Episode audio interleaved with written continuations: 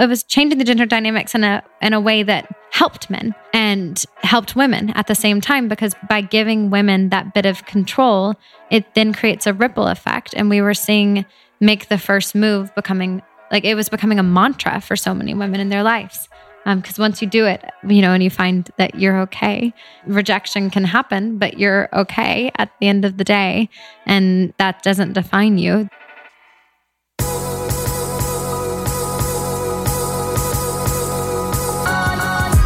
You're listening to the Almost 30 podcast, hosted by Krista Williams and Lindsay Simsek. Almost 30 started as a conversation about the transition from our 20s to our 30s. But then we realized life is full of transitions.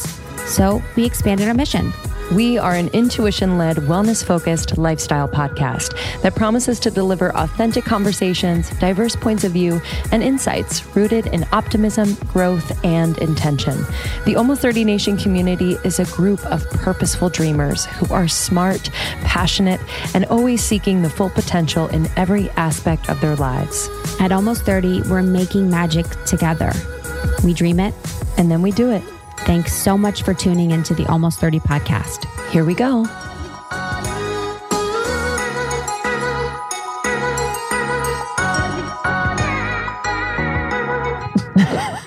what is it? Something unplanned. Staring at the blank page before you. Open up the dirty window. The sun illuminate the words that you cannot find reaching. Keep going. But something in the distance. Do you, do you remember the, I think it still honestly exists. So close you can almost taste it. the first episode, maybe it's the first or second. And we did like the Britney Spears Lucky song do you oh remember like the different songs that I incorporated into the?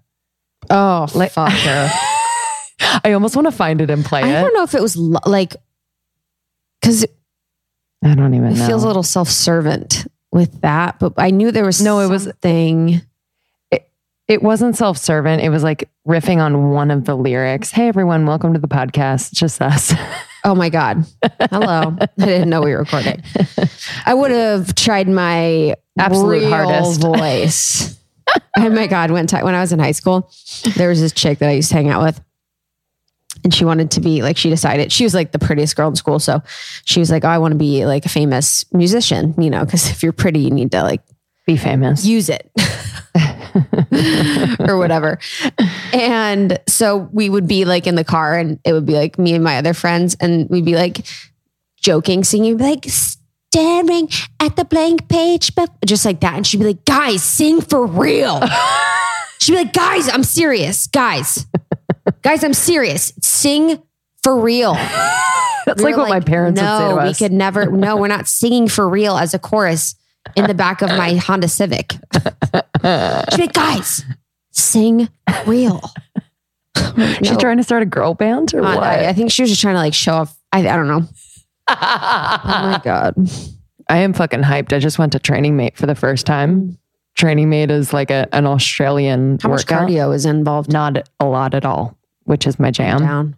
But it is the high, like the highest intensity instructor I've ever in terms of their energy. So they're all Australian. So they're like bopping around the room, talking like an Australian body. Oh, Luke. Oh yeah, yeah. But but it's funny because one I, doesn't even matter. But like I don't know if the instructors, the the men, the male instructors are so hot, like alarmingly hot. But I don't know if they're straight or gay. Fine, and it's kind very of very Australian. It's kind of nice because they don't and I, we've been to other places, like mm-hmm. I don't have to name them, where you just feel like their eyes are on you and they're yes. like touching you and it's weird. These guys don't, they actually, by the end, I was like, please touch me or please give me attention. Totally. no attention whatsoever. So it was like generally nice. But what they do do is kind of like this male on male like creepiness. So, like, whether the instructor is straight or gay doesn't matter, but there'll be like a straight male in the room. they'll be like, Oh, Matt, uh, show me a nipple. Take your shirt off. Shut up. Swear. But like, no one blinks. They're like, oh, haha. Like, it's not inappropriate. Granted, if you said that to a girl, I mean, it, the place would close. He's like, oh yeah, man, bend over. Yeah, let me slap it. Great. and everyone's like, okay. It's hilarious. I really enjoyed it. It like kind of took my mind off the workout. The workout. It was fun. I time. Yeah. yeah. I went a long time ago. I think at the one in WeHo. Oh, okay. With Luke. It was really good. Oh, love Luke. He's on the wall. They, it's like a, a picture in black and white on the wall of him in a, I don't know what they call it, a scrubby, a dudgy. What is it called? The little Speedo? Oh, dodgy? Or I don't know. Dougie? But everyone's in a Speedo and it's amazing. His crotch is like blown up 10 times the size. Face tunes it. Oh, so fun. I need to yeah. We'll go. I'll bring. We'll, we'll ask Justin to join. He won't. He just he just texted me and said I missed you at Training Mate. I had to get a haircut. He just said that. he literally just said that. Did he have to get a haircut this morning? yes, he did actually with Tracy. He's like, oh, I heard you met my my dude. You know, uh, his friend was there. Alex. He's like, I would have been there, but I, I forgot I had a haircut. Totally. I said, you got to join actually, me. I actually think if I went, he wouldn't go. Totally. He wouldn't want to go. Wouldn't want to go. Couples who work out together do not Are stay not together. Yeah. Couples who worked out together, good for you. That is not me. and never will be me. Holy moly. How are you doing? Great. How are you? What's going on? You know what? We need that Theragun back. I'm I'm trying. Okay, asshole. so the yeah, so the guy that I was dating is not an asshole, but it does make me question. I'm like, what is he thinking keeping my Theragun? He has her Theragun. It's a $600 Theragun. Rude. So I'm actually grabbing coffee with his roommate because I adore his roommate beyond, beyond, beyond. Perfect. He's this sweet, talented, amazing person. And I actually think part of the reason why I met him, I was like, I met you. So we're grabbing coffee, but there's part of me that wants to be like, can you give him the Theragun? No, definitely. I'm just ask the roommate. I know. I don't want to be petty. That's not petty, dude. I should just text him at, and be at like, $600, hey, it's taxable. That's property. Hey man, can you just mail It's it? not like $200. It's like, yo, you need to W9 this. It's just surprising. It's surprising he wouldn't be like, hey, like, I, you know, I have your Theragun. Like, I'm happy to like send it to you or meet you somewhere and give it to you. Like, I don't mind. Like, I'm sorry that I still have it. Is it in his car, do you think? Mm, could be. Yeah. But I assume it's in his home to use. Did, did he use it when you were together? Oh yeah. oh, it. he's that is so His not right. that is not right. that ain't right. I know. I know. Anyway, whatever. Since breaking up with him, about five other people have come in from my past and just called me incessantly. It's very weird. Who? Uh-huh. The one, and then someone from high school. Mm. Jay, mm-hmm. and uh, mm-hmm. he called me randomly the other night, mm. and it was actually the most depressed I've ever been on the phone. So I knew I was like, I was like, it was so low. It was very weird. I was wow. like, and I shouldn't have answered. I should not have answered. It was just very weird. I was like, why are we, why are we talking right now? Actually, you know, and I was just like, yes. kind of affirming what he's like. Yeah, like you know, I can't do a southern accent right now, but yeah, I was like, how's life? He's like, you know, like white guy shit. I was like, what? What are you talking about? I was like, what are you talking about? Uh, what, sir? Excuse me? I was like, all right. What do you go. mean? I mean, he's like, I you mean, know, golfing and uh, when I saw him, I knew wearing that fucking golf hat. I was like, this is not the one. Dude, say no more. We were, at, I don't know where I met him, but I saw him. Oh, it was in Austin. He's, he's, a sweetheart, but I saw him. He's wearing a golf hat and some short golf shorts. And I was like, it's not the one. Not the one. Not the one. Golf golf guy was my type for probably like a year of my life. Yeah. But I mean, when you're in Ohio, it's like my what else do you know, my slim pickings. So I'm gonna go with a golfer. I'm gonna go with like an alcoholic. Totally. Honestly. oh, whatever. It usually goes hand in hand because that's what they do on the course. Yes. not to judge. That's not that's a blanket statement. Not everybody. Yeah, if you but. guys are big golfers, you're not alcoholics. Where are my lady golfers at? I know. Anyway, how are you? What's going okay. on? I had a good um, reading with Nikki Novo. Yeah. So we talked about Lindsay's reading with Nikki a few weeks ago.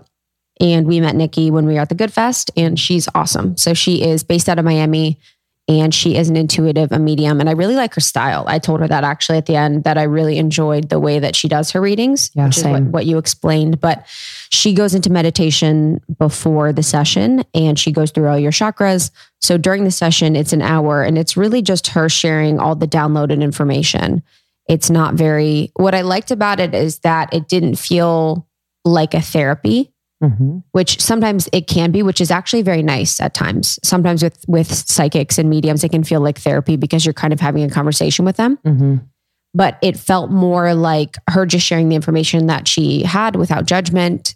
She provided her insights, and it just was nice to have the course of my life be affirmed, and everything that I had thought had been going on was going on and was affirmed. So it's just a really beautiful reading. Um, she starts from the the top, the crown chakra, and then she goes all the way to the root. And a lot of it was related to what I had thought had been happening as far as the business perspective of like us setting the foundation in the next mm. couple years, the path that we are taking as the business, like mm. what we're trying to do in the next couple years, and having that be completely possible and she talked a lot about about boundaries like me having created boundaries with people. And she's like you don't let a lot of people in. She's like you are actually very boundaried in the way that you interact with people and the way that you have been operating in the past couple years which actually I very much feel. Because right now I'm just I feel like I don't even serve the people that I know very well mm. enough. So I'm just like not at a space where I feel like I can hold more people. And sometimes I get scared because I meet so many people that I love that I'm like, oh, fuck, this feels like something to do because I'm so interested in them and I'm excited by them and I want to hang out, but it all feels like a chore sometimes because I'm like, fuck, I want to hang out with them, but I don't have time. So I kind of put up that boundary in that way. And and nothing really to do with that, just to to notice. But she said she's like, you are a person that it is your responsibility with what you do to find people that are lesser known or that people don't know about and put them on, which is, you know, definitely an agreement to that. what I feel like. And she said, she's like, your gift with your life is like your ability to be strategic and your ability to see for other people. And she's like, you actually help them see their vision and then you help them manifest it. She's mm. like, so once mm. you're able to uh, monetize that, monetize your ability to make someone see their vision, believe in it, and then set the steps in motion to do it, that will be like yeah. the next level for you. And I definitely. Oh, I see that. 100%. I know. I do yeah. too. Because I've even done that with people's You've that, done it. that we know. You just haven't monetized it completely. Yeah, exactly. Yeah. So maybe when I'm older, I'll be able to like fully monetize that. And then she was talking to you about the the stage thing. You know, we, we had our last event. She's like, actually, you know, the the larger the venue, the better you're going to feel. Mm, that's interesting. I agree. She's like your she, she's like your look and vibration works for the bigger stages. Sometimes it, it may feel like too much in a small group. and I was like, "What do you mean?" Uh, honestly, I was like, "Okay, I, I, don't know what you mean, but I get it." That is the magic of the stage sometimes too. Yeah, you know, it's, I, like, I, it's cool. It's it's like yeah. Just anonymizes everything. Yeah. Like it makes it not feel like the one on one connection in that way. Mm-hmm. And she also was talking about, you know, my heart space. She's like, your throat chakra is the clearest throat chakra I've ever seen. Like it looks perfect. Mm. You know, you're really speaking your truth and, and living in your truth in that way. She said, you know, the heart space. She's like, that's where, you know, your heart right now isn't super open. She's like, but I feel like it's part of your process. And I've even thought mm about that too, is it's like, it's not really, she's like, because you have so much depth, which I've said before, she's like, it's not really easy for you to just let it open and willy nilly. She's like, so I think you should find opportunities to let it open across the next couple years. And she's like, and when you have kids, she's like, and yeah. when you have kids, that's really going to be the moment for you where you're able to be like that. She's like, but to not freak yourself out and have a traumatic experience with birth or childhood or motherhood, you need to find small opportunities to cool. to open your heart. She's like, but right now within your business, you know, I can see why it doesn't really necessarily make sense with everything, which was true and really nice. And it's so cute about the kids. I feel that very much. Oh, I know. Same, mm-hmm. me too. I've always felt like that. like, they're just yeah. gonna rock my little world. And it was cute. She was talking a lot about Justin. She's like, Oh, I see you with, you know, Justin. She's like, He's so cute. You guys are great together. And she was talking a lot about his business and stuff mm. with with him that's going on, which is really nice and really affirming for for him. So he's going to get a reading with her, and and that's really his truth and message. So I won't, won't really share that, but as far as almost 30, everything felt really good. It felt really aligned. She talked a lot about like products and stuff and just like what we're we're going to be doing in the future, writing books and yeah, it was just it was great. There was nothing that surprised me. Mm. Nothing that surprised me at all. It's always a tell of a good reading. Yeah. You know? Yes. Yeah. It usually, was. It was just like what matched my intuition yes. to hear it out loud. Yes. How were the other chakras like? So the heart, she's like, this is where I spent the most time. Cool. Throat was good. Third eye was good. Uh, the crown was like something relate oh, with the the crown. I'm not exact. I don't remember, and I don't even remember getting to the root. Mm. It was like we we started and we talked about chakras sometimes, but then it was just informational. Yeah, yeah, yeah. You know, and totally. then I didn't really didn't really go back to certain parts. But yeah, I mean, I highly recommend getting a reading with her. Yeah, I loved it so it, much. It was great.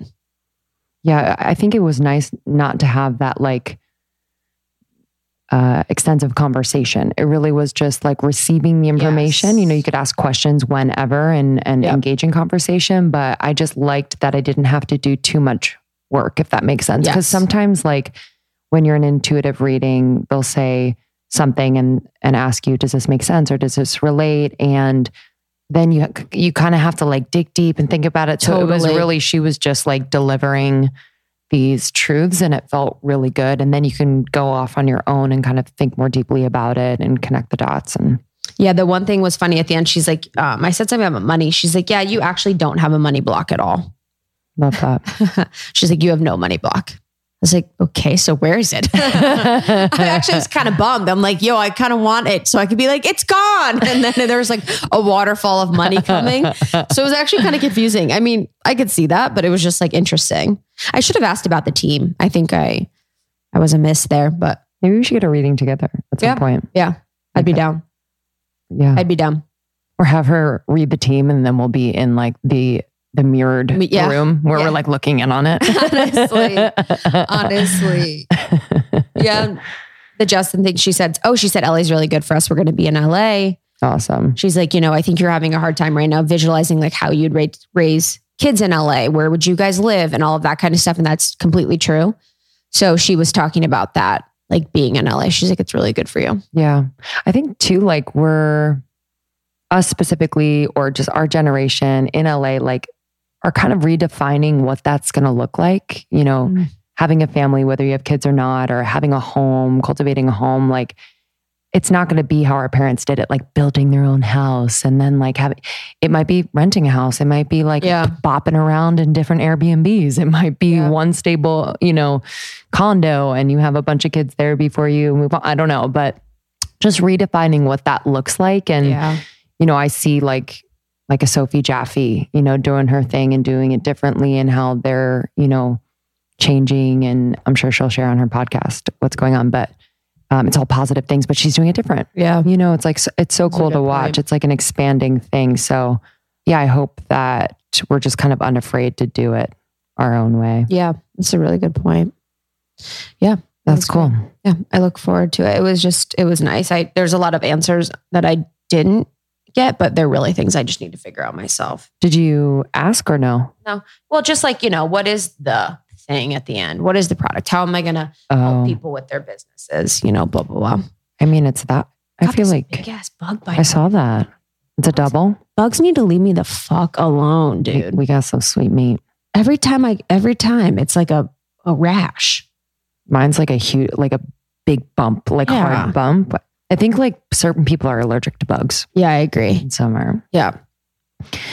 Anyway, all right, y'all. Thanks for thanks for listening to our catch up as always.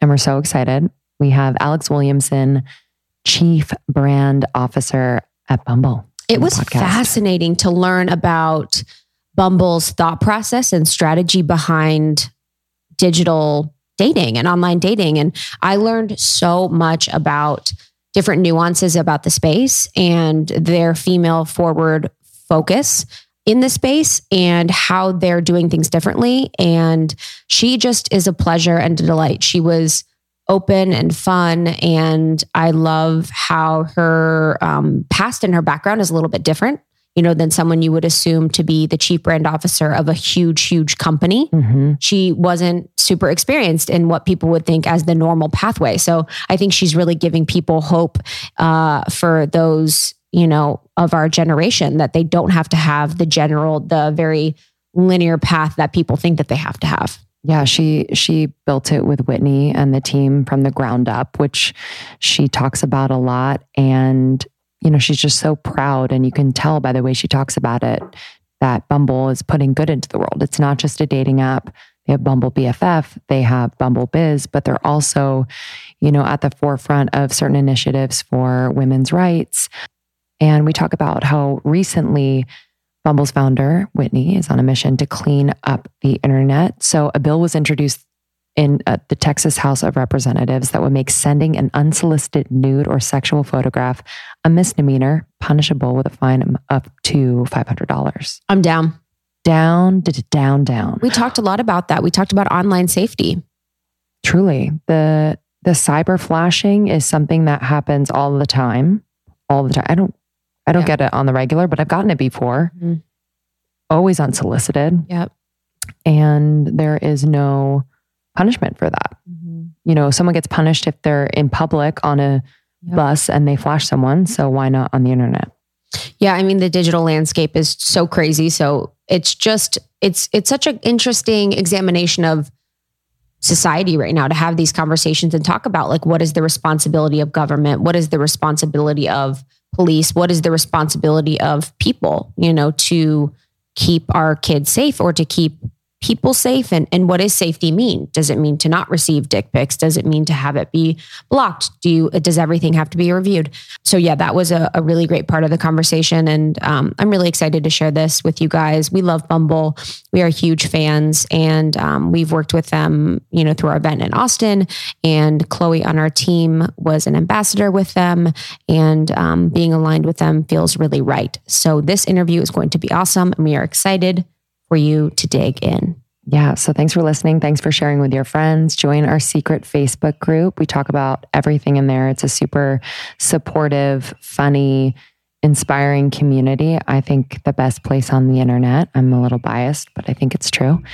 And just little update we have events coming up. So yes. on September 12th, we are doing doing an event here in West LA at the Riveter with Nicole Lapin. Her new book, Becoming Superwoman, you will receive with your ticket purchase a signed copy, which is really exciting. And we're just going to, as always with Nicole, just talk about that real, real going from burnout to balance. We'll talk finance, we'll talk all the things. It's going to be super informative, valuable, and fun. We just got Kye Santa Monica to donate food. So oh, we have Kye's. their bomb wraps and veg or vegan brownies, which are amazing. So we'll mm-hmm. have food, books, fun, everything there for you. And then also, I would love to highlight our Australia events. So our yes. events happening in Melbourne and Sydney in November. We have Rosie Acosta joining us mm-hmm. in Melbourne and in Sydney. I think we're figuring that out. Yeah, we're figuring it out. Might just be us. Might yeah. be we might have a guest. Might mm-hmm. be a mm-hmm. special guest. So either way, it's going to be a blast. I've already I've, I've been getting a lot of messages from Australian listeners who are super excited for the events, and we are probably more excited than you you are. It's going to be a really really fun trip. So we will see you there. Thanks for listening, and we'll read a little something on the other side of this episode that we received from one of you. We love you. We love you. Enjoy. Okay, my body care routine is next freaking level. I want to walk you through it. And it is all thanks to Osea. You know them, you love them, maybe you don't. I'm going to introduce you to them, but we've been loving Osea for years. They've been making seaweed infused products that are safe for your skin and the planet for over 27 years. They make just incredible, clean, vegan, cruelty free products for your body and face. Honestly, I have never seen my skin glow so freaking hard. And I get compliments on it all the time, even in winter. Okay. The winter can be drying. My skin can get so rough traditionally, but not anymore. I have been using the Undaria Body bestsellers. This is a duo. It is the Undaria Algae Body Oil and the Undaria Algae Body Butter. I've also been incorporating uh, a body brush, which exfoliates your body. You can also get on OseaMalibu.com. But the Undaria Algae Body Oil, y'all, it is just so luxurious. So I shower. Okay, get this. I shower, I exfoliate all the things. I use the dry brush, and then I get out and I put on the body oil. It is so moisturizing without being sticky and gross. Some oils just like leave your skin yucky, but this is a rush of antioxidant rich hydration that immediately softens your skin, nourishes, and firms like no other. You are going to be like, What? Are those my legs? Huh? It visibly improves sagging skin for a toned and sculpted look. It's never greasy. I'm obsessed. And then before I go to bed, I'm going to put on the Undaria Algae Body Butter. This body butter is anti aging, it is firming, it moisturizes. This is for all skin types. It is so yummy. It honestly, smells unbelievable. Um, and it has uh, ceramides in it that melt into the skin. It is ultra hydrating. You're going to have hydrated skin for like 72 hours. It's unbelievable. So, those are my go tos. But Osea has incredible face, body uh, products. They have sets so you can like build your routine. I am obsessed. And of course, for our listeners, we have a discount. And right now, it's special just for you. Get 10% off your first order site wide with code almost 30 podcast at oseamalibu.com. That's O S E A Malibu.com. And use the code almost 30 podcast for 10% off. Okay, small actions are pretty major. I was uh, walking down the street the other day in the morning. I was on my way to the gym and I wasn't on my phone and was consciously doing so. I, I was head up, looking around, just kind of noticing things about my neighborhood and the people. And I smiled at a few people that walked by. And surprisingly, this is not a common occurrence, but they smiled back. And I know that me smiling at them somehow impacted their moment in in the day and it impacted me to get a smile back and I don't know. It was just like, wow, these like small little things that we can do can have some pretty big benefits. Um, and it just reminds me how small things we can do for our health make a huge whole body difference. Uh, one of those things I do is Seeds DS-01 Daily Synbiotic. It has just made such a difference in my gut, skin, uh, and I know it has improved my heart health.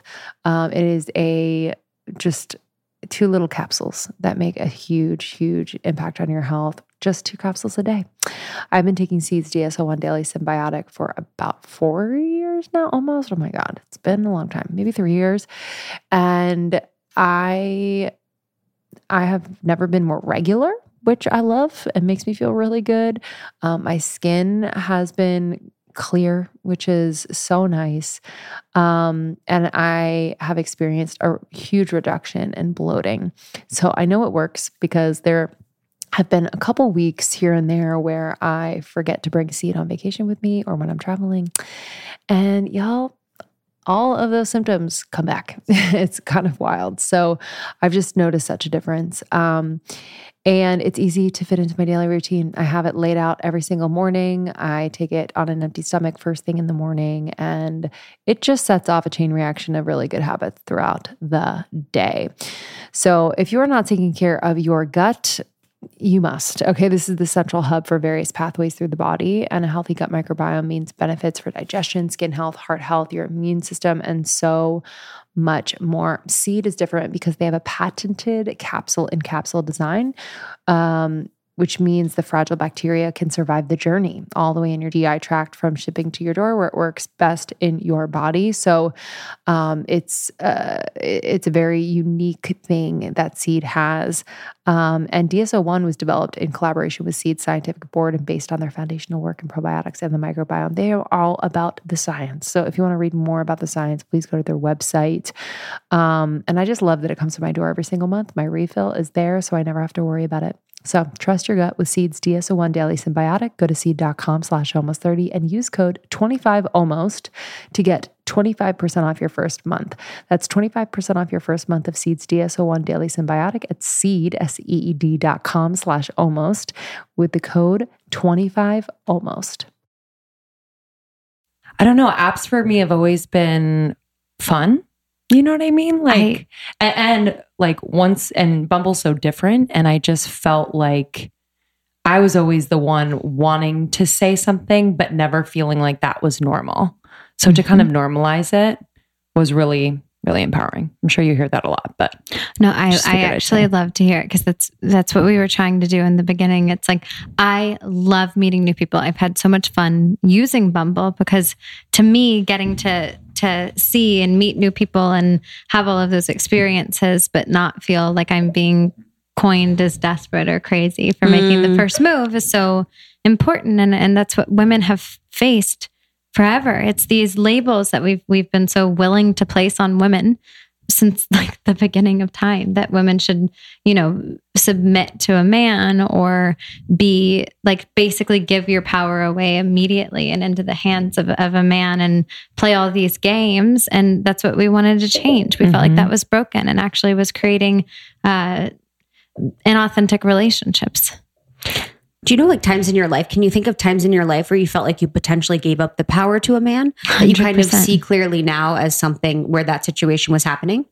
100%. I think that for me in my life, my entire college was giving my power up to men. I remember I was one of the people who's guilty of waiting by the phone or deciding eh, you know, I think that so often as as women we're taught to like to like do whatever we need to do in order to be accepted or loved or um, you know to to fall into these relationships and i think that it, it, as simple as things like uh, not being honest about what I wanted to eat at a restaurant to feel that hiding mm-hmm. your own interests and and trying to just do like I don't know, watching sports for hours on end where you have no idea what like happened for the past three hours. You weren't really I used to watching watch Jeopardy with my ex boyfriend. Yeah. Like, and you're kill like, me. Do you guys have pita chips? yes. you know? And yeah, and, so awkward. And we do that kind of stuff because it's been ingrained in society. It's like you have to find a partner or you have to find the significant other. Or there's something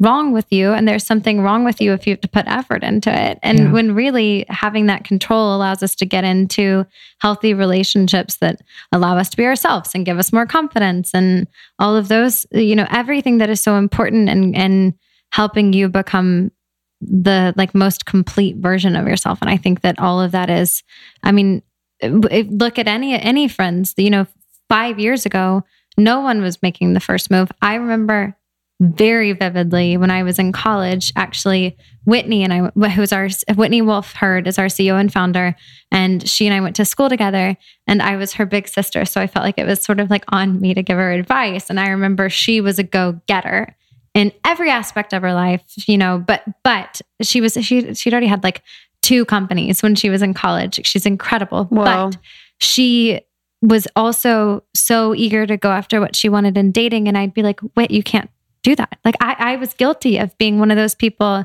that brought her to this concept of women making the first move on Bumble.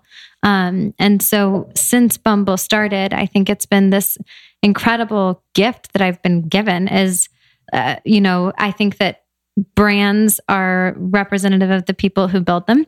And I knew early on that if I didn't live my life empowered in every aspect of it, then I was, uh, the whole thing would be a lie. You know, like living like Bumble's not not actually living the values that we're preaching to women, then there's something inherently wrong with that. And so it's been one of the biggest the the past four and a half years for me have been an incredible journey.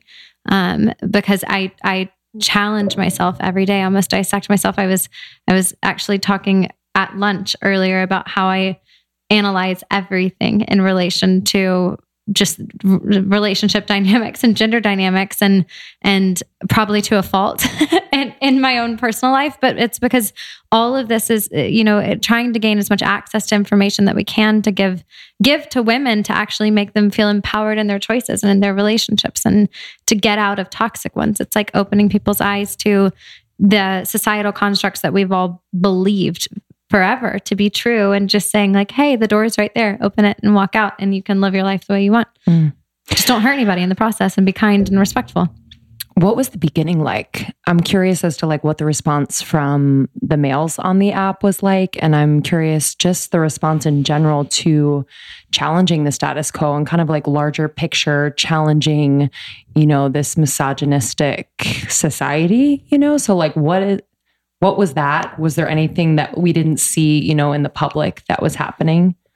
I'll tell you what was so interesting about it. So when we first launched Bumble and we were telling people about it, I'll never forget. I was in, I, I had been two of my exes. One said to me, This is a cute little gig that you're doing. Another one said, uh, which is something that people always do to, to women, I feel like, when they're starting businesses. And then another said to me, Aren't you embarrassed to be a part of something that's like a dating app? Isn't that that's just so sleazy? Like, don't you, aren't you worried about your reputation? And I remember thinking in my head, We're going to change that. This is not going to be sleazy. Uh, the entire purpose of it was to create a cla- like a like classy place where people could actually meet online and not feel like it's this hookup culture. And I just remember those two things being feel, but we heard it all the time. Uh, I just remember in the beginning, everybody saying this will never work because women will never make the first move. But also, women were burnt from dating apps. They'd been treated with disrespect for uh, like since dating app like since dating apps have been around women were treated with uh, we're experiencing abusive behavior because it all comes down to feeling rejected and when men constantly have to peacock and try to compete with one another and get a woman's attention. If the woman doesn't respond, it, it immediately triggers this response that that is abusive and aggressive and gross. And that's where Whitney came up with this concept. And I think back then, so everybody was saying, you know, that that nobody really wanted to be associated with a dating app anyway. It was something that you were using at like 11 at night, like tucked back in the folder randomly on your phone screen and like hidden. And we were determined to change that and normalize the behavior of meeting people online. And then we wanted to, I mean, we were also having to change the perspective, not only being like, you're going to want to use a dating app, it's going to be more convenient. All of the like people that you want to meet are on there. There's really attractive guys or, you know, whatever on the platform. And then, and then saying also at the same time, like, when, like to our friends, like, you're to love it you're going to make the first move. Which was, I mean, if you think about it, four and a half years ago, that was an outrageous concept. And um, now we're we're about to pass a billion times that women have made the first move on our platform in four and a half years. Oh my God. So back, I mean, back then, what we found was interesting and fascinating to me from the beginning was that it was giving men the chance especially men who are maybe more reserved and quiet and aren't usually the types who would want to go up and talk to women at bars anyway. Imagine from their perspective, if you're shy or quiet and you're not assertive and you feel like you have to do that, that just puts people in like uncomfortable, awkward situations. So it was the first time that men were able to kind of sit down and exhale and know that a woman was actually interested in speaking to them. So we got incredible response from men in the beginning. We're, we're so behind the, the concept. It was forget, you know, changing the gender dynamics. It was that it was, it was changing the gender dynamics in a, in a way that helped men and helped women at the same time, because by giving women that bit of control, it then creates a ripple effect. And we were seeing make the first move becoming like it was becoming a mantra for so many women in their lives because um, once you do it you know and you find that you're okay like some you know the rejection can happen but you're okay at the end of the day. And it's that doesn't define you then you can continue to try. In regards to the abuse we've seen that you know with some of our friends who are on dating apps you know they will go on a date with someone and they'll tell them politely that they are not interested or either they'll ghost them and then they'll receive you know this scathing response or message that, and it's usually outside of the app because they're texting at that point about how, and sometimes it'll be really long and personal, like like rude oh. things because like a man is hurt. How like what could women do in that case, and like what is some advice that you say to people in that situation? I had a random man say, "Call me middle aged." today at 31 you know be like you're just a middle-aged woman with but I, uh, not on Bumble, by the way. Sorry, like on the street. It was on. it was on. It was. It was on uh, Instagram, and uh, I get you know because you get trolls of like misogynist trolls. Yeah. It's something that I'm uh, Real? familiar with. Oh yeah. Well, I mean, because we're changing the dynamics and it, it's shifting things in a way that's threatening. Um, I think that what you have to do and obviously, that's not personal. I don't know that person. Um, but when it's somebody that you've gone on a date with or spent time with and you decide that it, it's not working out for you, I think that what's so important is to remember that where people come from, where that rejection comes from, is a place of such deep hurt that has typically nothing to do with you. You're just ending up inadvertently validating someone else's feelings of inadequacy. And that's not on you, that's on them. That's their own fault. And so a lot of what they reach back out with these personal attacks are really just projections of their own fears, failures, and shortcomings onto you. So I think that it's one of those things that, as much as it hurts in the moment, realizing that where they're coming from is such a, a, deep sense of pain that's not your responsibility and creating that boundary for yourself is really important. And I think that's the easiest way to, to handle a situation like that. I would also say that I, I am a big believer in and I've done both. I've ghosted. I'm guilty of it. I would be lying if I were sitting here being like, ghosting is very bad. Don't do it because I've done it in the past. But I think that giving someone the the just common courtesy and and respect to say, I'm not in, I'm focused on myself right now. I'm not interested in in dating or whatever it is, like some sort of short answer that makes them feel like there's some sort of closure. Uh, I think is always important. Mm. And just respectful dating, which I think that yeah. because the internet, we're able, I think that people uh, are able to switch gears and avoid so easily that it's a lot easier to just not say anything and mm-hmm. to disappear on somebody. But I think that the damage that it does to each of us is a lot more because I'm a big believer that each person has their own feelings of, of, of that they're not enough. And it's, it's, if we can do whatever we can to prevent people from feeling that way, then we're putting good back into the world. And I do feel like as, you know, I'm getting older and doing more work on myself, dating, no matter whether it's on an app or otherwise, becomes a bit more um, supportive. Like I kind of see maybe some things I'm working on in that other person and there is some more compassion. So I'm wondering too, like, what about Bumble is different than other apps that really facilitates that type of interaction so that there isn't just this quick, quick swipe, you're hot, you're not. Um, I know there's a swipe feature, but just in terms of like the profile and how people mm-hmm. connect.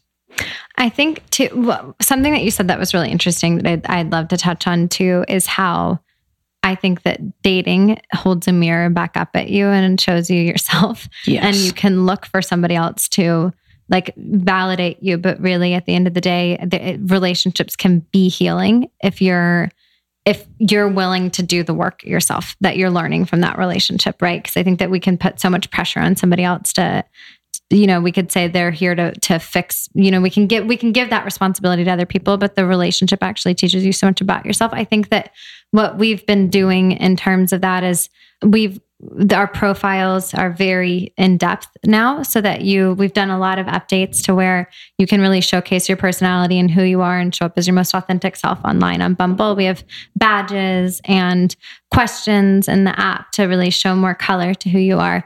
Uh, we have spotify integration and instagram integration to really paint a full picture of your interests. And then we also have um, conversation starters in the app that that we put in place to help people get into more interesting meaningful conversations because it's hard to come up with the first move. And it's i think that now that we've flipped the script women see how hard it has been historically for the other person to make the first move. You know it, it takes a lot of courage and it takes a lot of creativity. And and especially if you want to break through the the typical often boring conversations that we run into and, and find some depth. Mm. Okay, so I recently got my shipment, my monthly shipment of my Cymbiotika products.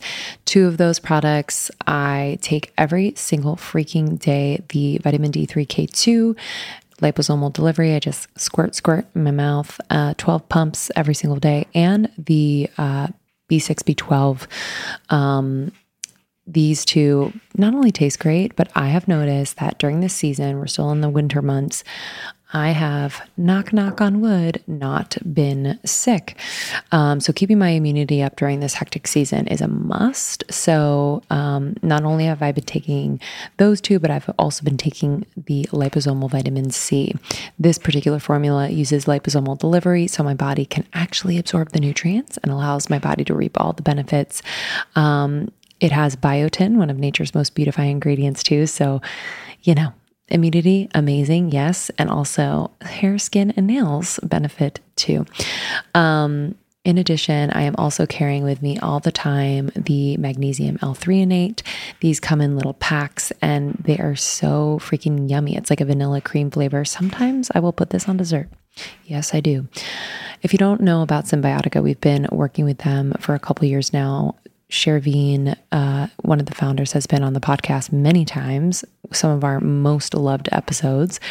Uh, but this is a company we trust. They are a health and wellness company that does everything with intention. All of their formulas are backed by science, and their supplements only contain clean plant based ingredients without toxins or harmful chemicals. They are absolutely obsessed with making sure their products do not have toxins or harmful chemicals. Thank you so much. Okay, so if you want to try Cymbiotika, you can save up to 20% off site wide with our code almost30. Just go to cymbiotika.com and use the code almost30 for 20% off site wide. Do it now. Almost 30 is the code.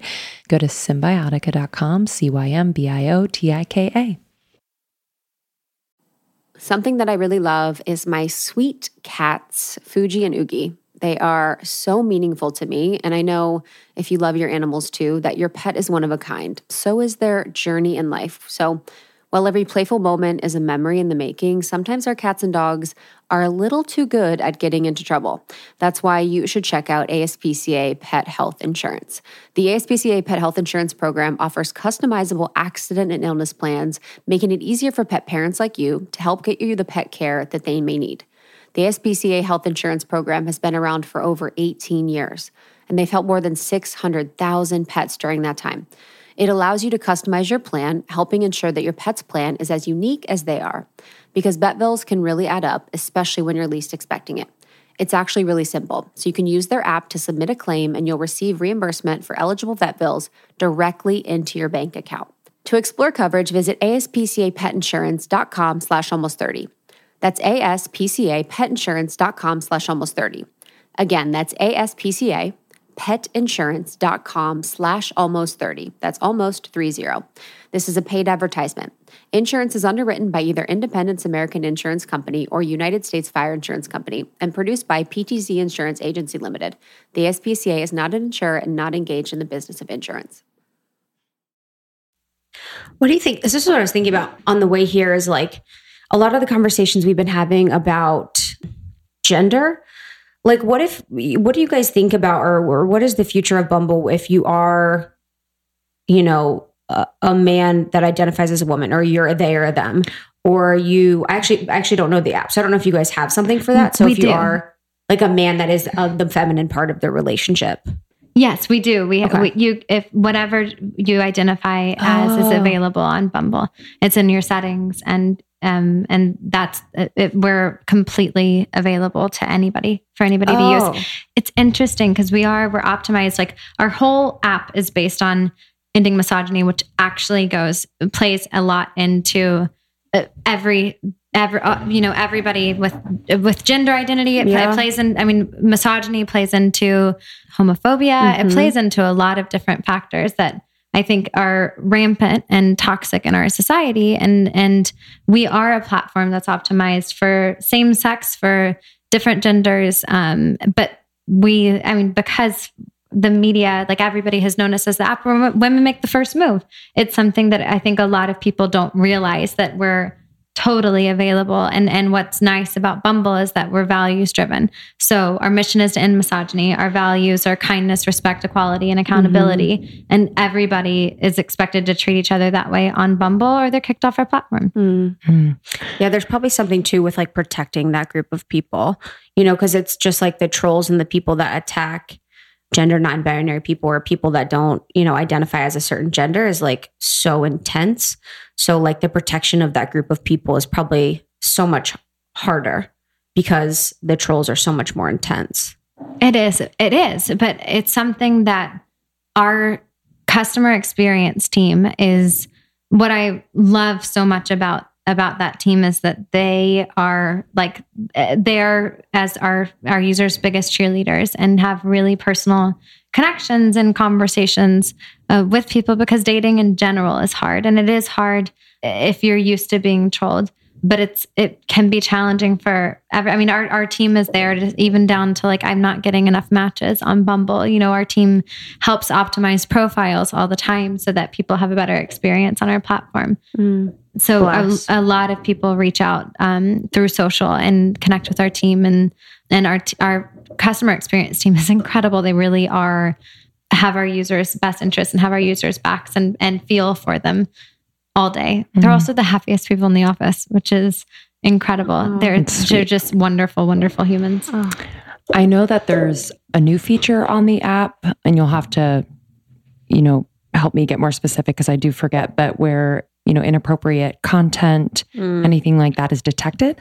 He's a private detector. The private detector. Yes. Yeah, yeah. And then also, I I would love to talk about you know Whitney, you know, fighting for the legislation mm-hmm. against sending inappropriate content. Yes. Right. Okay. So we're trying to criminalize lewd yes. images. Exactly. Um, and indecent exposure online. That is something that we feel really strongly, and Whitney feels really strongly that it should be taken as seriously online as it is in person. If somebody were to walk up and flash you in the street right now, they would get they they would get. I mean, it's illegal. Mm-hmm. They'd get into trouble for that, and so we are trying to do that uh, online as well and create that bit of responsibility that doesn't exist on the internet. And our private detector is launching in June, and it's AI that is able to detect when a lewd image has potentially been sent so that you're protected from opening it. You'll get a, a pop up that that says it's a, basically a warning saying that we there's a chance that this is obviously bumble's not like looking at the messages and we don't these are not human moderators. This is through ai and it's something that we're able to to pick up and detect through trained machine learning and and warn our users about it. And that way what's what's incredible about that is because it's just so invasive and it's so inappropriate and nobody wants to see that and there's nothing worse than opening an image that was not what you were expecting interestingly enough when we first launched our very first uh, feature was photo sharing.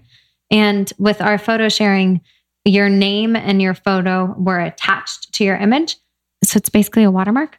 And if you would, if you send that, that was what we, we put into place uh, originally to protect against, you know, people not being held accountable for the images that they're sending online. Um, wow. We, so we also banned shirtless bathroom mirror selfies. Um, oh my god, I love about that. a year in, we were like, "This is nobody." This How is long did right. it take to like get all of them off of it? Yeah, honestly, they should make a T-shirt time. that's like banning shirtless mirror selfies since yes. whatever year. Honestly, actually, we should. There you go. A T-shirt also that says like "put a shirt on." Yeah, yeah literally. literally. put a shirt. On. Yeah, so we we did that, and that had a great response, and then we banned publicly banned users who were using misogynist language. We banned hate speech and guns.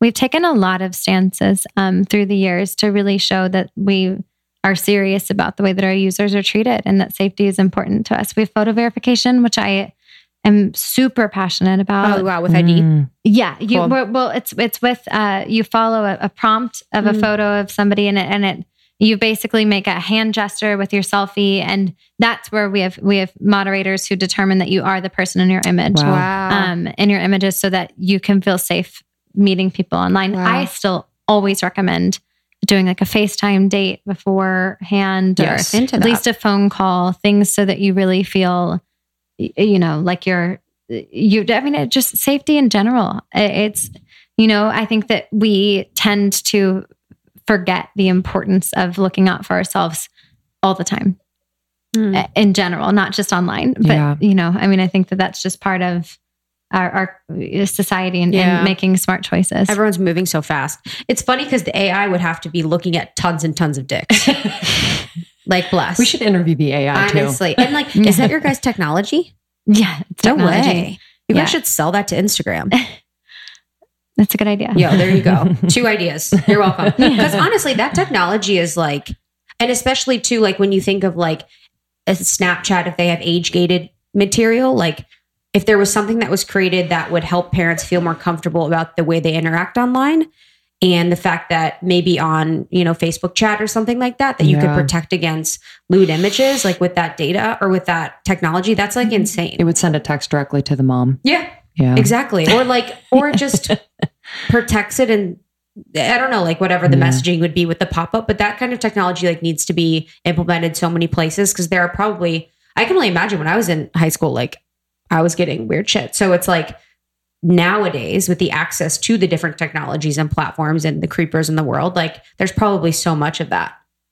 No, there there really is. And I think what we're trying to do now is to start sort of that movement of other companies uh, getting behind and, and understanding the social responsibility of of having social networks. Yeah. I mean, there is so much to it that is that that's on all of us to protect people.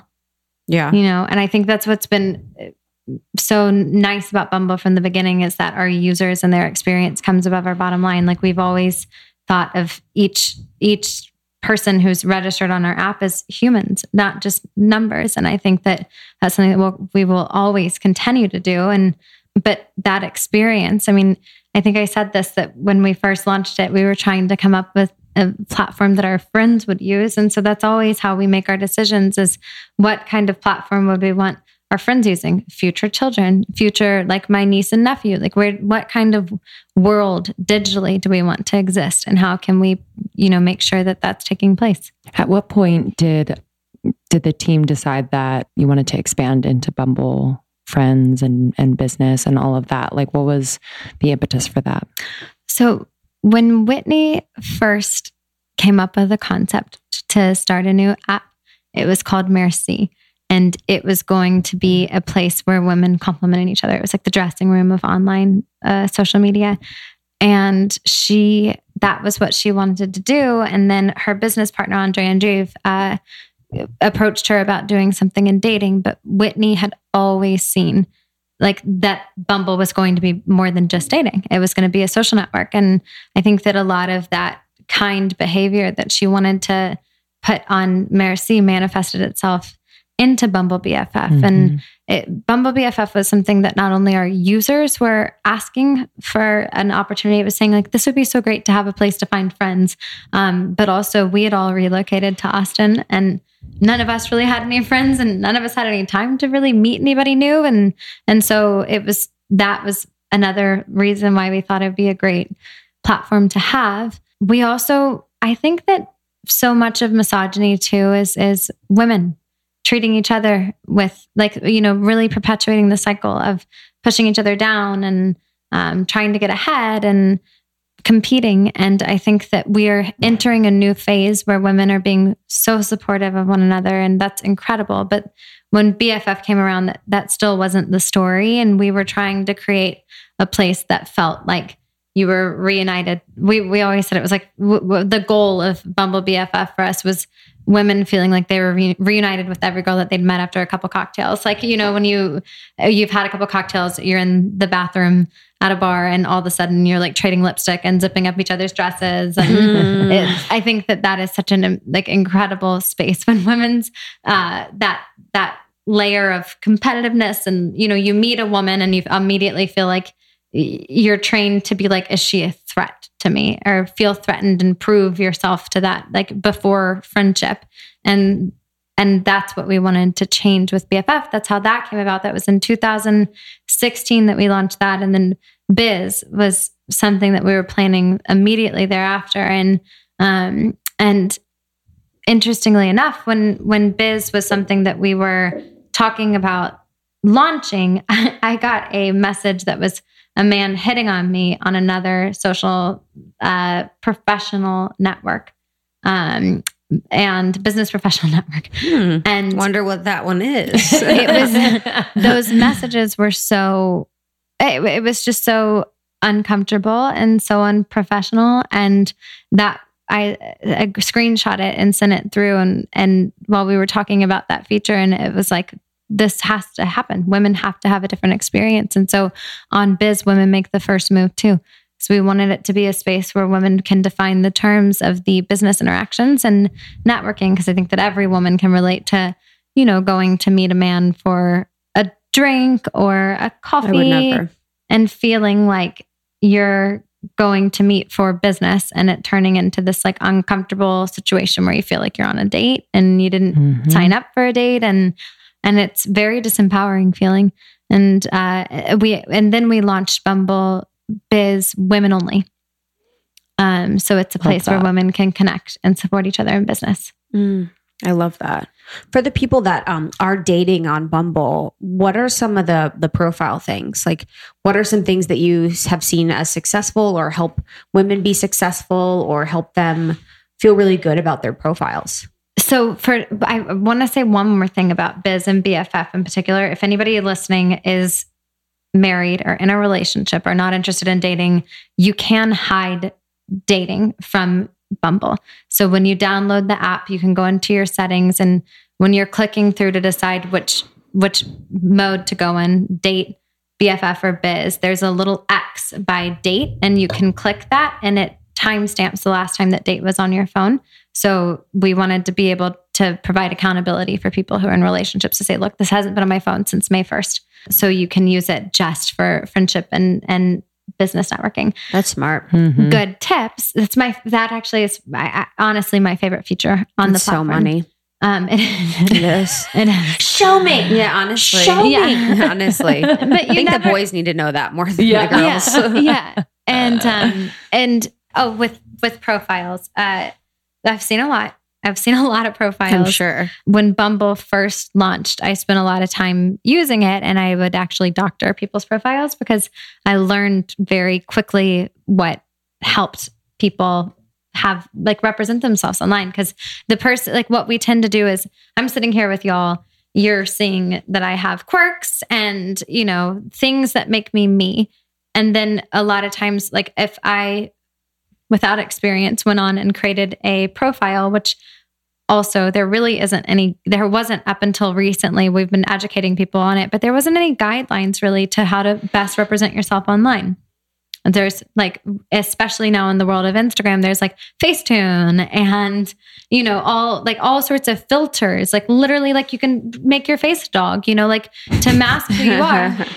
And i think that unfiltered is the best approach to bumble because you're looking for somebody. So anyway, what I was going to, well, I'll, I'll go back to that. But what I was going to say is that you, I would sit down when I was doing profile doctoring and meet people who were lovely and interesting and quirky and had all of these little nuances that made them them.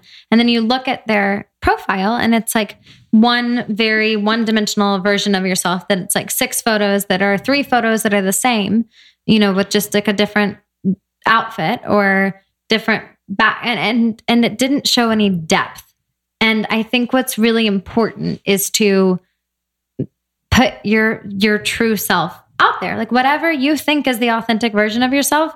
If you like to hang out and eat pizza on the couch, like whatever makes you you is what you should be putting up there. All of your different interests. And if you like to go to concerts, if you like to I, I like go walk your dog by a lake or whatever whatever it is the things that tell your story should be the photos that you use.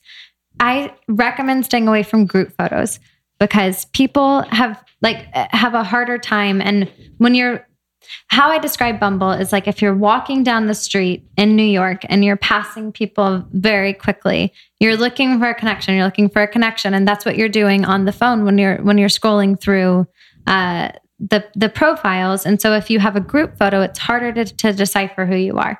And that just takes more time for somebody to register. Um, it makes your profile almost a bit more overwhelming. Also I, I think that modeling photos and photos that are like super intense like motorcycles or things that don't really describe who you are.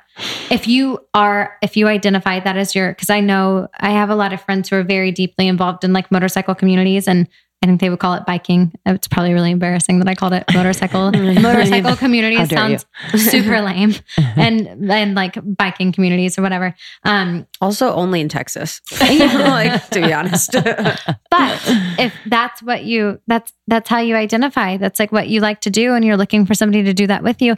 Put that on your profile. If you have one badass photo of you on a bike and that's you don't ride a bike. Don't put that up. It's intimidating. You know it, it's not it doesn't really describe who you are. And so finding these shots of you that might be great but don't really define you is not it doesn't help you find the right partner. And then i think with with your bio i would fill out all of the badges because it helps you set intentions and helps you set clear expectations of what you're looking for. Um, and then i would if if you're into like funny banter make your bio funny. If you are deeper in like like philosophical conversations. Like say that. You're looking for somebody who really understands who you are. You know let yourself be you and it, you'll weed out people who aren't right for you a lot faster because there's nothing worse than you know being having to like pretend to be something that you're not for a few months and then eh, getting into the relationship and realizing that i mean living up to some standard that you like version of yourself that's not true is exhausting. Yeah, and I think that's like kind of the feeling when, you know, the idea of your pictures and parts of you being on the internet, it's like, oh, I have to be a certain thing. So let me juice it up a little bit. But yeah, like it it is creating more work, more heartache on the other side of it mm-hmm. because mm-hmm. you're going to be attracting the wrong people because they're seeing someone who's not that's not really you. So it's yeah, how do you educate your Wait. users on this besides, you know, the features? I just through constant education yeah. on social everything i think that yeah your socials you know on through on our point. ambassadors i think all of it is is making sure that people really understand that but i think we do it more so than just on the app like i think that we I, we tend to put forth false images of ourselves when we go out, when we're around people. You know, it's hard to really show up and be you. And we're almost trained to be the opposite of who we are in order to to land a relationship, especially as women. And I think that if you can be yourself, you really do save yourself the heartache. I agree. And for that, actually, just circling back on that legislature. So, initiative, thinking about it, where would that go? Like, would that be a bill that would have to be passed by the yes. House? Okay. And then, so that would be something that the police of like state police would take on? Or I'm just trying to think of like. We're not there yet yeah. in terms of how it will be, imp- like that, all of that is, is to be, de- like yeah. truly to be determined. But Whitney worked with, uh, it's been in Texas and went in front of the Austin state capitol and testified on behalf of it. It was really amazing. Wow it was definitely a moment. And it's something that is just like an aha moment. Like, of course, this should be, to me, of course, this should be criminalized, right? I mean, this is so invasive. And what I think is really interesting about what we allow in our lives, it's like we, like in setting boundaries, we don't really set boundaries digitally ever. So you go on you, you know you, you'll be in bed at the end of the day and you'll be like you know we, we do this. We all do this. Like the a lot of times first thing you do is like check your phone check your email check your social media and you're letting people into the most private intimate parts of your life. And i think that whereas if like bullying used to be something that would only take place at school or out at night or wherever you were in the office we bring all of that home with us and bring all of that into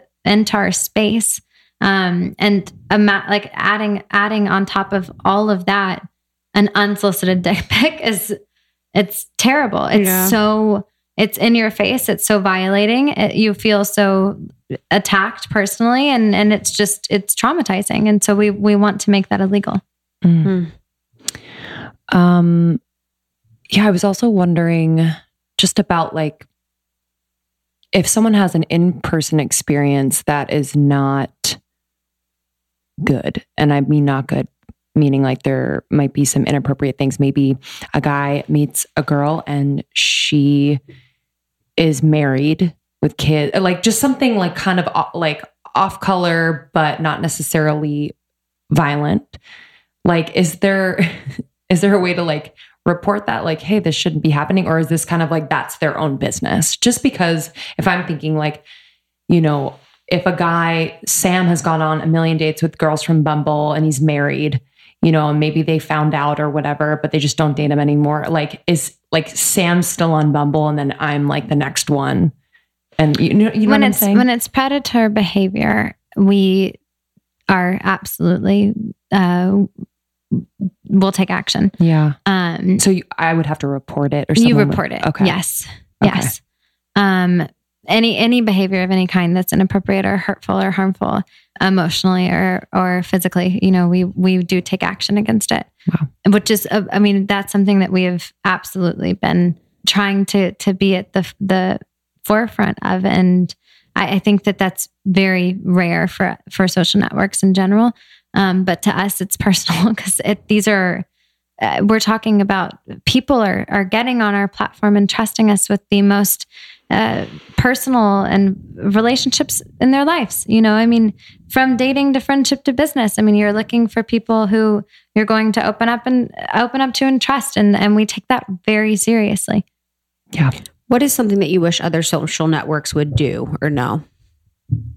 I wish other social networks would take responsibility for the experience of the user more. Truly, I think that uh, you know we I I think so much about future generations, um, and I I think about kids and the amount of invasive behavior that takes place online, um, and how if you're still if your brain is still formulating the way that you think and view the world, and you're getting bullied and harassed. I mean, how how terrible it, it's it it changes everything for you, and it can change the way that you view the world. And I think that you know, I, I really do see when you hop on your phone and you open it, you're I, I really do see it as a digital world. Like we're stepping, we're not really present here in this room anymore. We're we're in our phones, we're in that space online. And I think that it should be treated with the same amount of attention and detail and and thought that we put in I just did a update and an overhaul to my supplements and y'all I got a big fat box of Cymbiotika and I am just so excited. They're a health and wellness company that does everything with intention. All of their formulas are backed by science and their supplements only contain clean plant-based ingredients without toxins or harmful chemicals. This is so important. The supplement industry has gotten to be a little wacky and wild out there and so you have to trust the brands that you invest in. We have been working with Cymbiotika for a few years now, and for good reason. Uh, I am obsessed with their quality. I am obsessed with their delivery systems. I'll talk about that in a second. Um, and I just love their diverse range of different supplements uh, that they offer. So it's cold and flu season over here. So I'm trying to keep my immunity in tip top shape. I've been taking Cymbiotika's liposomal vitamin C. I have the packets that I take every single day, and this formula uses liposomal delivery. So the body does real like loves a liposomal delivery. It absorbs the nutrients and uh, allows the body to reap all of the benefits. Since it has biotin the vitamin c one of nature's most beautifying ingredients it's also improved other areas like my skin hair and nail growth which has been awesome I also take the magnesium L-threonate. Um, this is an innovative form of magnesium that is able to cross the blood-brain barrier. It supports brain health, mood, immune system function, and overall well-being by increasing brain levels of magnesium. Super yummy too. It has like a vanilla cream flavor. Sometimes I'll put it on like yogurt and, and like something yummy like that. Um, but again, this liposomal delivery system makes it easy to carry around with you, easy to take at any moment. Um, and I'm just absolutely obsessed. If you want to give them a try, there's no better time than right now, baby. You can go to cymbiotika.com and use the code almost 30. You're going to get 20% off site wide, which is a pretty amazing discount. Cymbiotika.com, C Y M B I O T I K A.com, and use the code almost 30 for 20% off site wide. into how we conduct ourselves out in public. And I think that that's something that has escaped us with the invention of the internet. And I think that it's time for us to really reevaluate uh, the way that we allow people to treat each other online and and to bring humanity to the internet. So I was someone that struggled so hard with my self confidence and self worth. I feel like I was never enough. I was burning myself out. And for the life of me, I couldn't stop finding things to fix about myself. I had to do something to change how I felt because I didn't want to spend all my time being anxious, unhappy, and unsatisfied.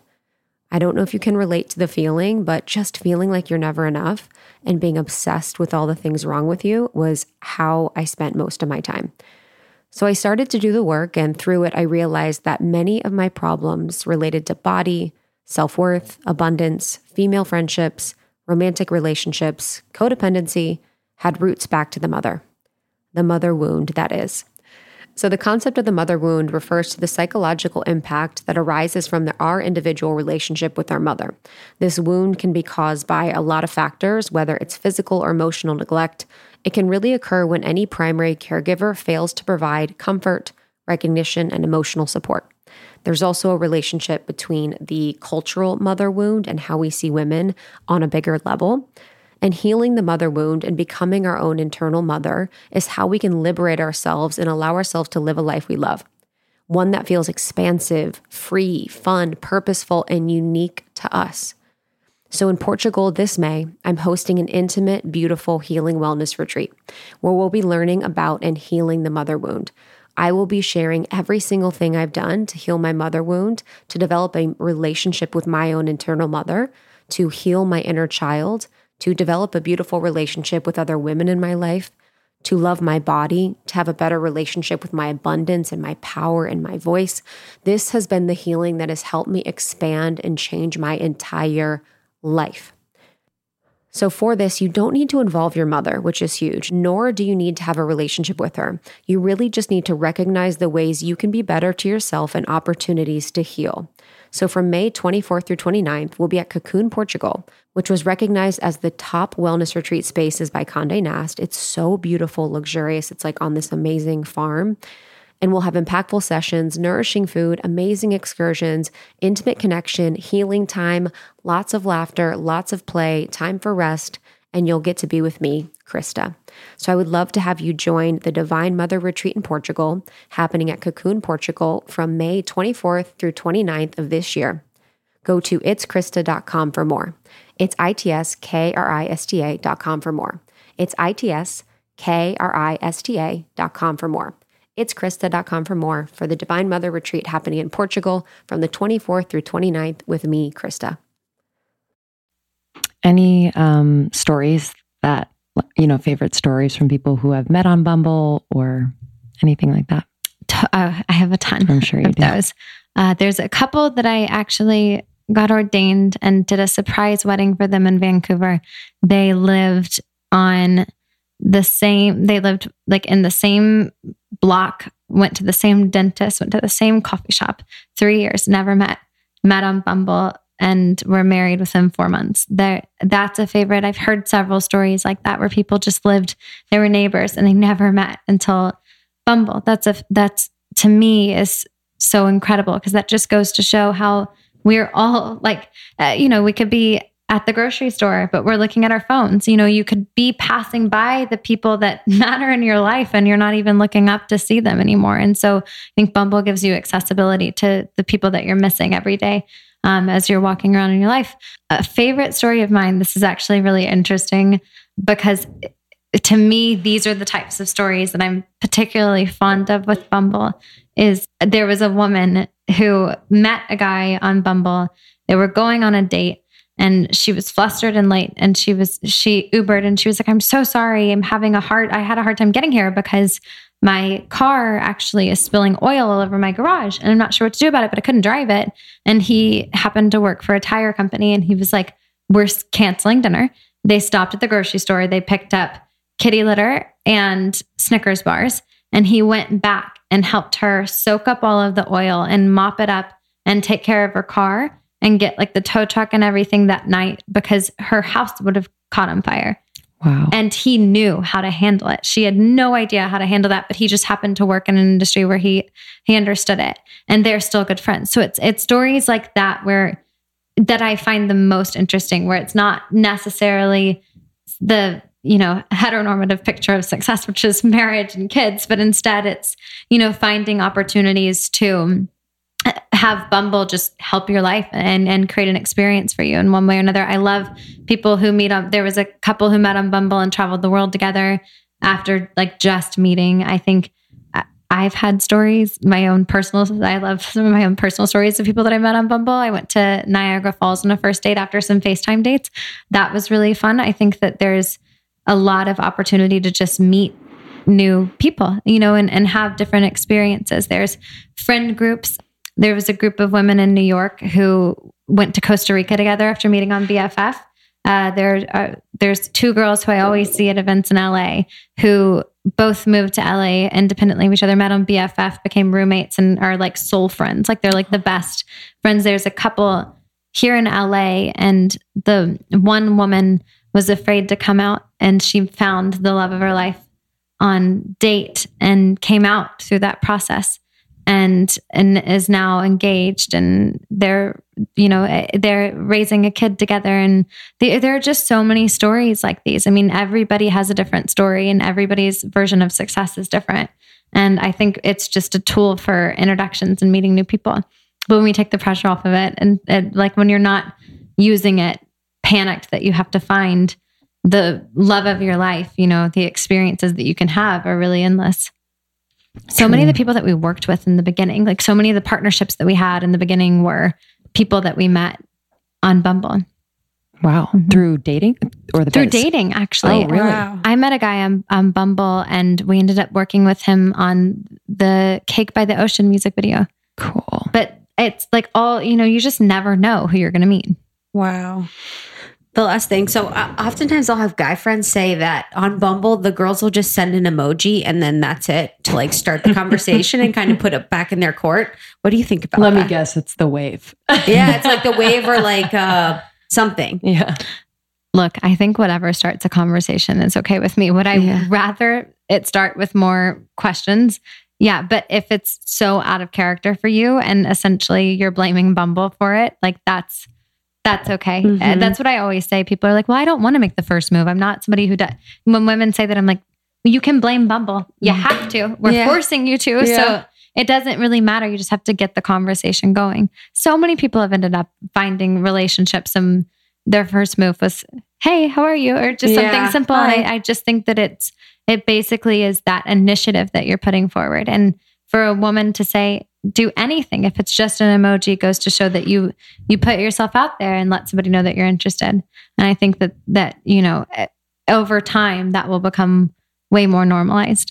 Yeah. For sure. Probably more creative. Yeah honestly. But at that point i think whatever you can do to make a first move is is empowering yeah. in and of itself you guys should write that like first move like playbook where it's yeah. like some really good opening. We yeah. did. Oh, we did. did. They're Where? in no the way. app when you. Oh, in the app. When you okay, cool get to the the boom screen, there's a little blue question mark.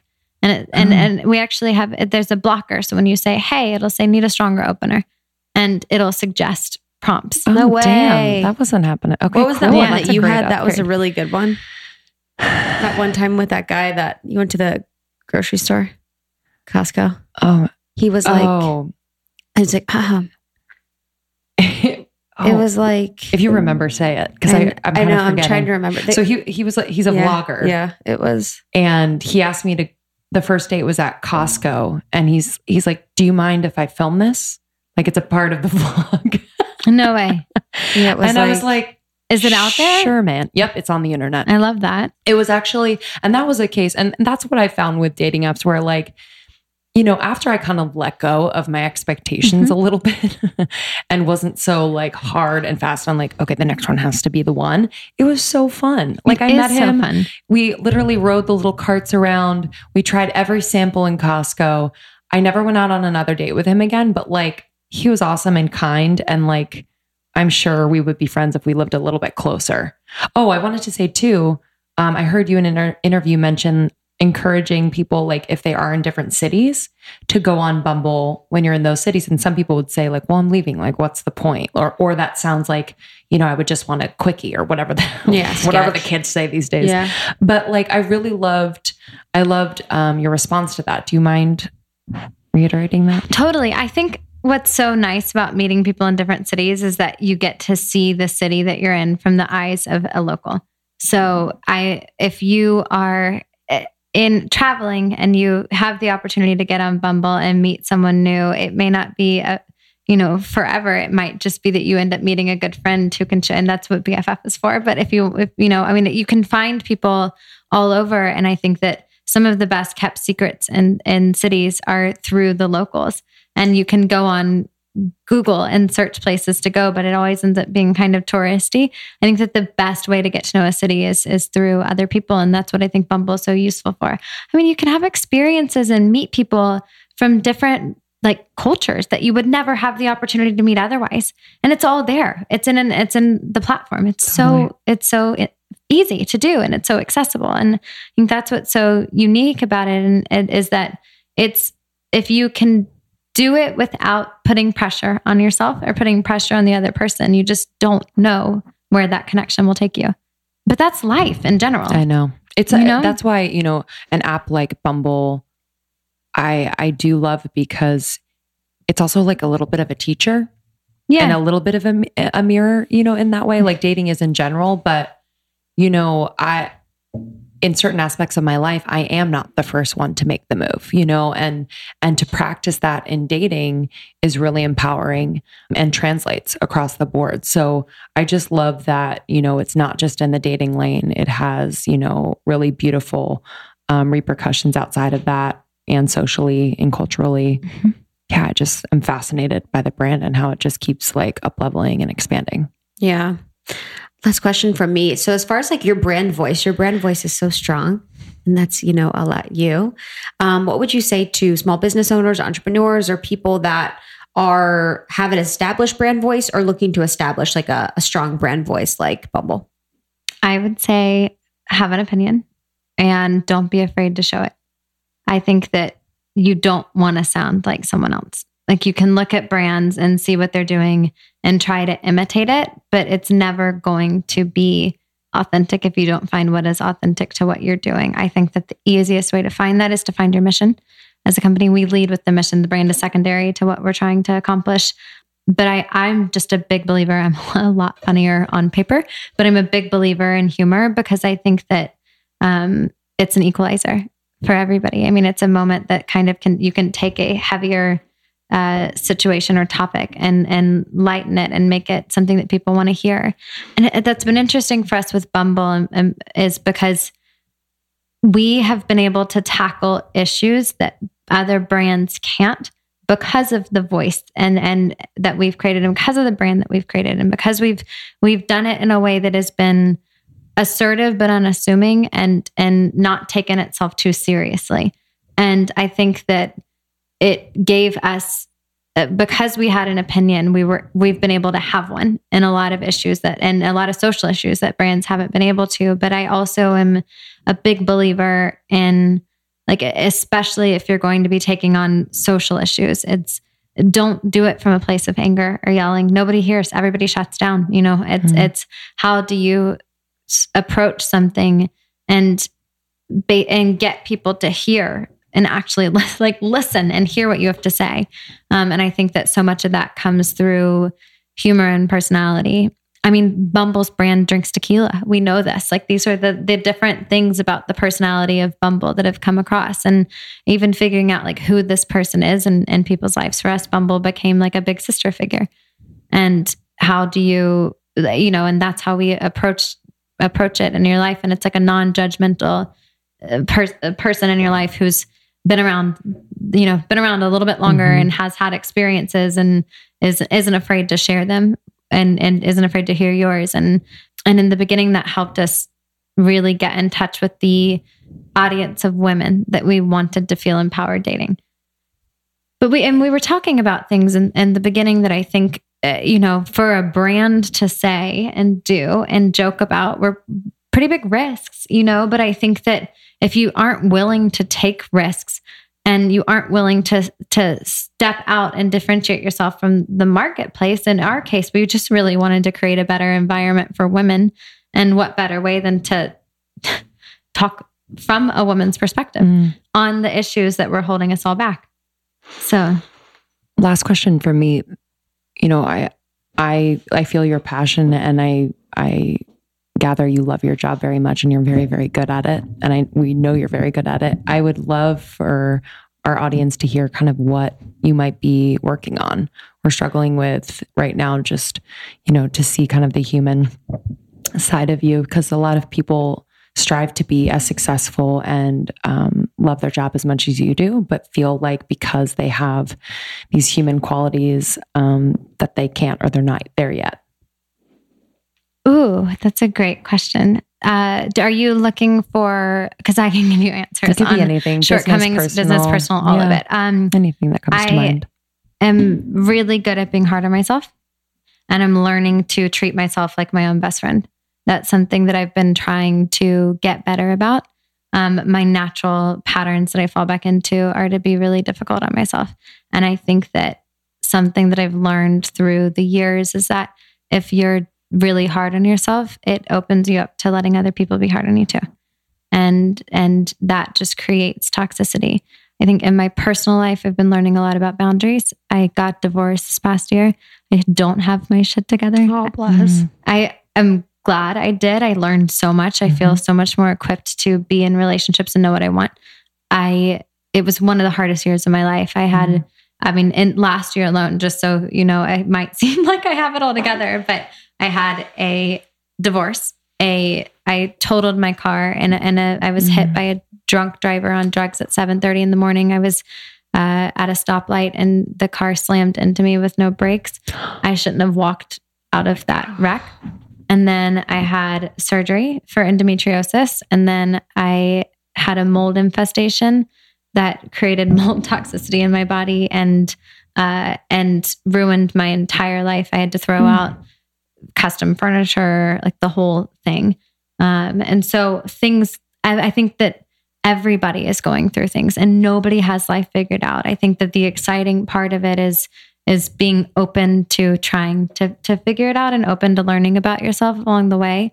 Um, but last year was a challenging year for me because I I was still getting up and going to work and and traveling and doing everything that I do every day, but going through you know, all sorts of like traumatic events at the same time. And I think that um, it's okay to have like to not be okay. But I think that the most important thing is to continue to get up and be like try to find the gratitude in in life and and meet yourself where you are because I think that it's also really easy to not be okay and then to shame yourself for not being okay. Like it's a lot easier to move for for me, and I'm speaking from my own personal experience. It was a lot easier for me to move through really hard events if I was gentle with myself instead of beating myself up. I find that it took longer in those those situations. Mm-hmm. So the mold infestation, how did you find out? I was recovering from uh, the surgery and I wasn't getting better and I was feeling really bad. Oh. And I found it in the vents and then realized because I was traveling so much, I realized it was everywhere. All it was airborne. There's powder all over everything that I owned. So I had to throw oh out my, my birthday cards from grandparents from years before. And I think that was one of the biggest lessons in life for me was that things are just things. Yep. Um, mm-hmm. And so you you learn. Yeah. In in moments like that, you start to realize what actually matters in life. So I mean, but but it's all relative, right? Like that. Yeah. Uh, that sounds like a rough year, but that's relative. Somebody else's year could be way worse. You know, I mean, I think that you just have to take what happens to you and and grow from opportunities mm-hmm. to have those years. Cause I, looking back on any year that's been tough, I've realized that um, I wouldn't change any of it, anything that went down, no matter how much anxiety or stress or the stress it caused. I think that every time that you go through a year like that, they're defining years in your life that, that help you gain so much wisdom and insight into who you are. Wow. wow. That is so crazy. I guess last, sorry. How did you forgive the person that hit you? Like, what was that? The, like, do you know, it was super interesting. I got a call from and speaking of somebody who doesn't have it all together, I never called back. Uh, I, I, probably should have called back life. the city. They called me about it and they asked me um, what kind of punishment that I wanted. Like, what did I what did mm. I want to see happen as the result of that court date? I was out of town for it to the woman who did it, and I said back whatever she needs to get help. Because if you're that hurt and in that much pain in your life that you're in that condition at 7:30 in the morning, obviously you need some sort of help. Yeah. And whatever, it didn't matter to me. I mean, obviously it mattered what happened. I would hate to see you you know, I just think that I don't know. I, I don't like to see people suffer. Mm-hmm. Um, and I was okay. But I think that whatever she needed to get to get the help to where she didn't hurt somebody else in the future was or herself is what mattered. Mm-hmm. I never thought about that actually. That's an interesting question. I mean, maybe you already have. I never. Know, yeah. That's probably forgiveness enough to say. Mm-hmm. I don't think I ever was, was angry. Ang- yeah. Mm-mm. I really don't. I yeah. think though I was dealing with so much other stuff at the time totally. that it was just yeah. like another day. it's like, well, all right, well, we are like headed to the hospital. Yeah. You're like, I guess I'll take my conference calls here. I actually did. I sure called our. Did. I, I, was. I did. Oh bless. I was. I actually called oh. our travel agent and I was like, I just want you to know I'm not going to make my New York flight. And she was like, What are you doing? Like, get like get better. Don't yeah. oh, but I think that that that's hilarious. Yeah, that that it you also said that like makes it normal. It's like I think yeah. there is a comfort in just like having that kind of routine keep going and. Yeah. I can imagine. Wow. Welcome to your new life. Truly. Thank you. Post divorce, new house. Yeah. Thank you. I I I think yeah, it's been an incredible journey wow. and I feel like I took a, a lot of time last year and still this year doing a lot of inner work and I think it's so important to do. And I think I feel more confident in who I am than I ever have. Mm. And so, anybody going through anything bad, just know that you can get out the other side. And it's a, all of it are moments to learn that the person that you need to rely on, who you need to rely on the most is yourself. Yeah. And to get back out there again, I mm-hmm. think, you know, a lot of people wait or, or they they feel shame or they think they're going to be judged. But um yeah, it's one, never too late, never too many times or whatever that is. It's just, I think it's a beautiful thing. So, yeah, I, I'm so grateful that we have a platform that can destigmatize divorce. Yes, exactly. In general, I think that, you know, we people wear it as a scarlet letter and it really isn't. And it's a learning experience and it's tragic for so many people. Um, but, but it is a moment to reinvent your life. Mm. Beautiful. I see it as like a sign of commitment. I'm like, oh, they're they they're willing to commit. You yeah. know, they're interested in a long term relationship. Like they're interested in seeing something evolve and grow, and it didn't work out. So I've always been like, I kind of yeah, I kind of think it as a good thing. It's Obviously, a, you don't want too many, but it's a commitment to your, your commitment to your your the willingness to commit, yeah. but also commitment to yourself mm-hmm. in its own way. Yes, yeah. yes. And I mean, what could make you grow more, you know, than going through a marriage and a divorce? Like, mm-hmm and like understand yourself, understand yourself in relationships is like there's nothing more. Mm-hmm. So much. I don't think anybody ever gets married. I've I, have i have never met somebody who's gotten married with the intention of getting a divorce. I mean, so. yeah, yeah, totally. Well, we're in LA. never truly. I don't know about that. Good point. Yeah, literally. Oh. I know a few people. well, this has been really incredible to learn more about the brand and especially just like pulling back the curtain a little bit. You know, I was on it for a while, not on it currently, but we do get so many questions in the group from our community and, you know, feeling, you know, like they're they're they're hesitating to go back into that world because they've just gotten out of relationships or haven't dated in a while. And I'm just, you know, we've always recommended Bumble, but I think this conversation will really just kind of support it all and and um, encourage them to step yeah. into that space and and make the first move. Yeah. Thank and we you. really admire you guys as a brand, just how yes. you operate and how you navigate, you know, our world and our world today and having an opinion, like you said, you know, we just really see that as an example for us mm-hmm. to do mm-hmm. it the right way and um, have a personality, you know, like you guys have. So we love you. And man, you should do a hundred podcasts. You are like you were so good. like honestly, she's like, actually, I have done a hundred podcasts. I know, honestly. She's like, you're my 400th. Where am no. I? What is this podcast? You're in LA, Alex. No, honestly, you're uh, like, you're amazing. Yeah. Thank you so Truly. much. Thank you so for articulate too. And present. Thank you for giving me the uh, opportunity to come on your oh, podcast welcome. and speak. I really we appreciate it. Of course. Thanks for, and thanks, thanks for, for supporting us. Bumble. My gosh, I think that you know any opportunity that we can we can get women to get on there and change their perspective. It's and yeah. we just want to flip a little bit in, in people's pers- perspective of the world. And so I really appreciate that. Mm. Of hmm. course. Awesome. All right, guys. We'll see you soon. Love you. Bye. Bye.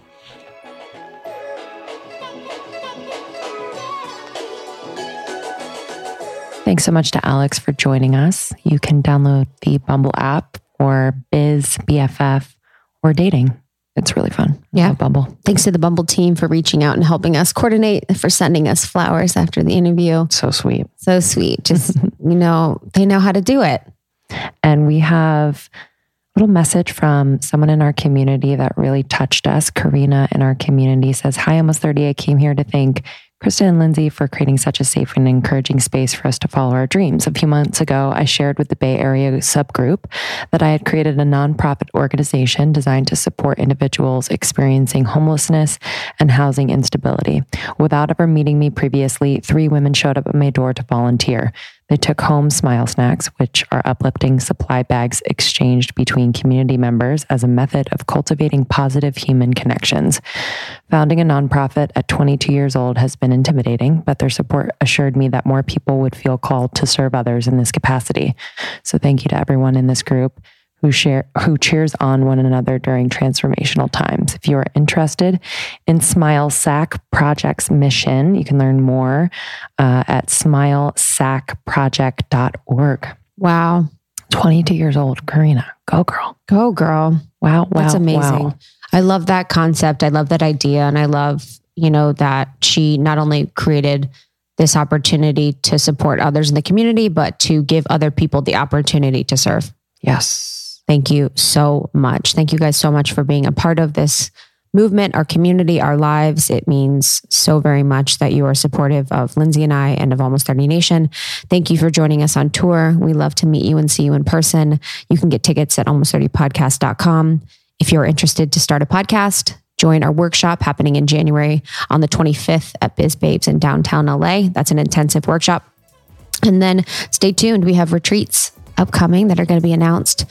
So um, if you're interested in joining us for one of our retreats, keep your eyes peeled. We love you. Thank you for joining us, and we'll see you next time. See you soon. Bye. I love you. Bye.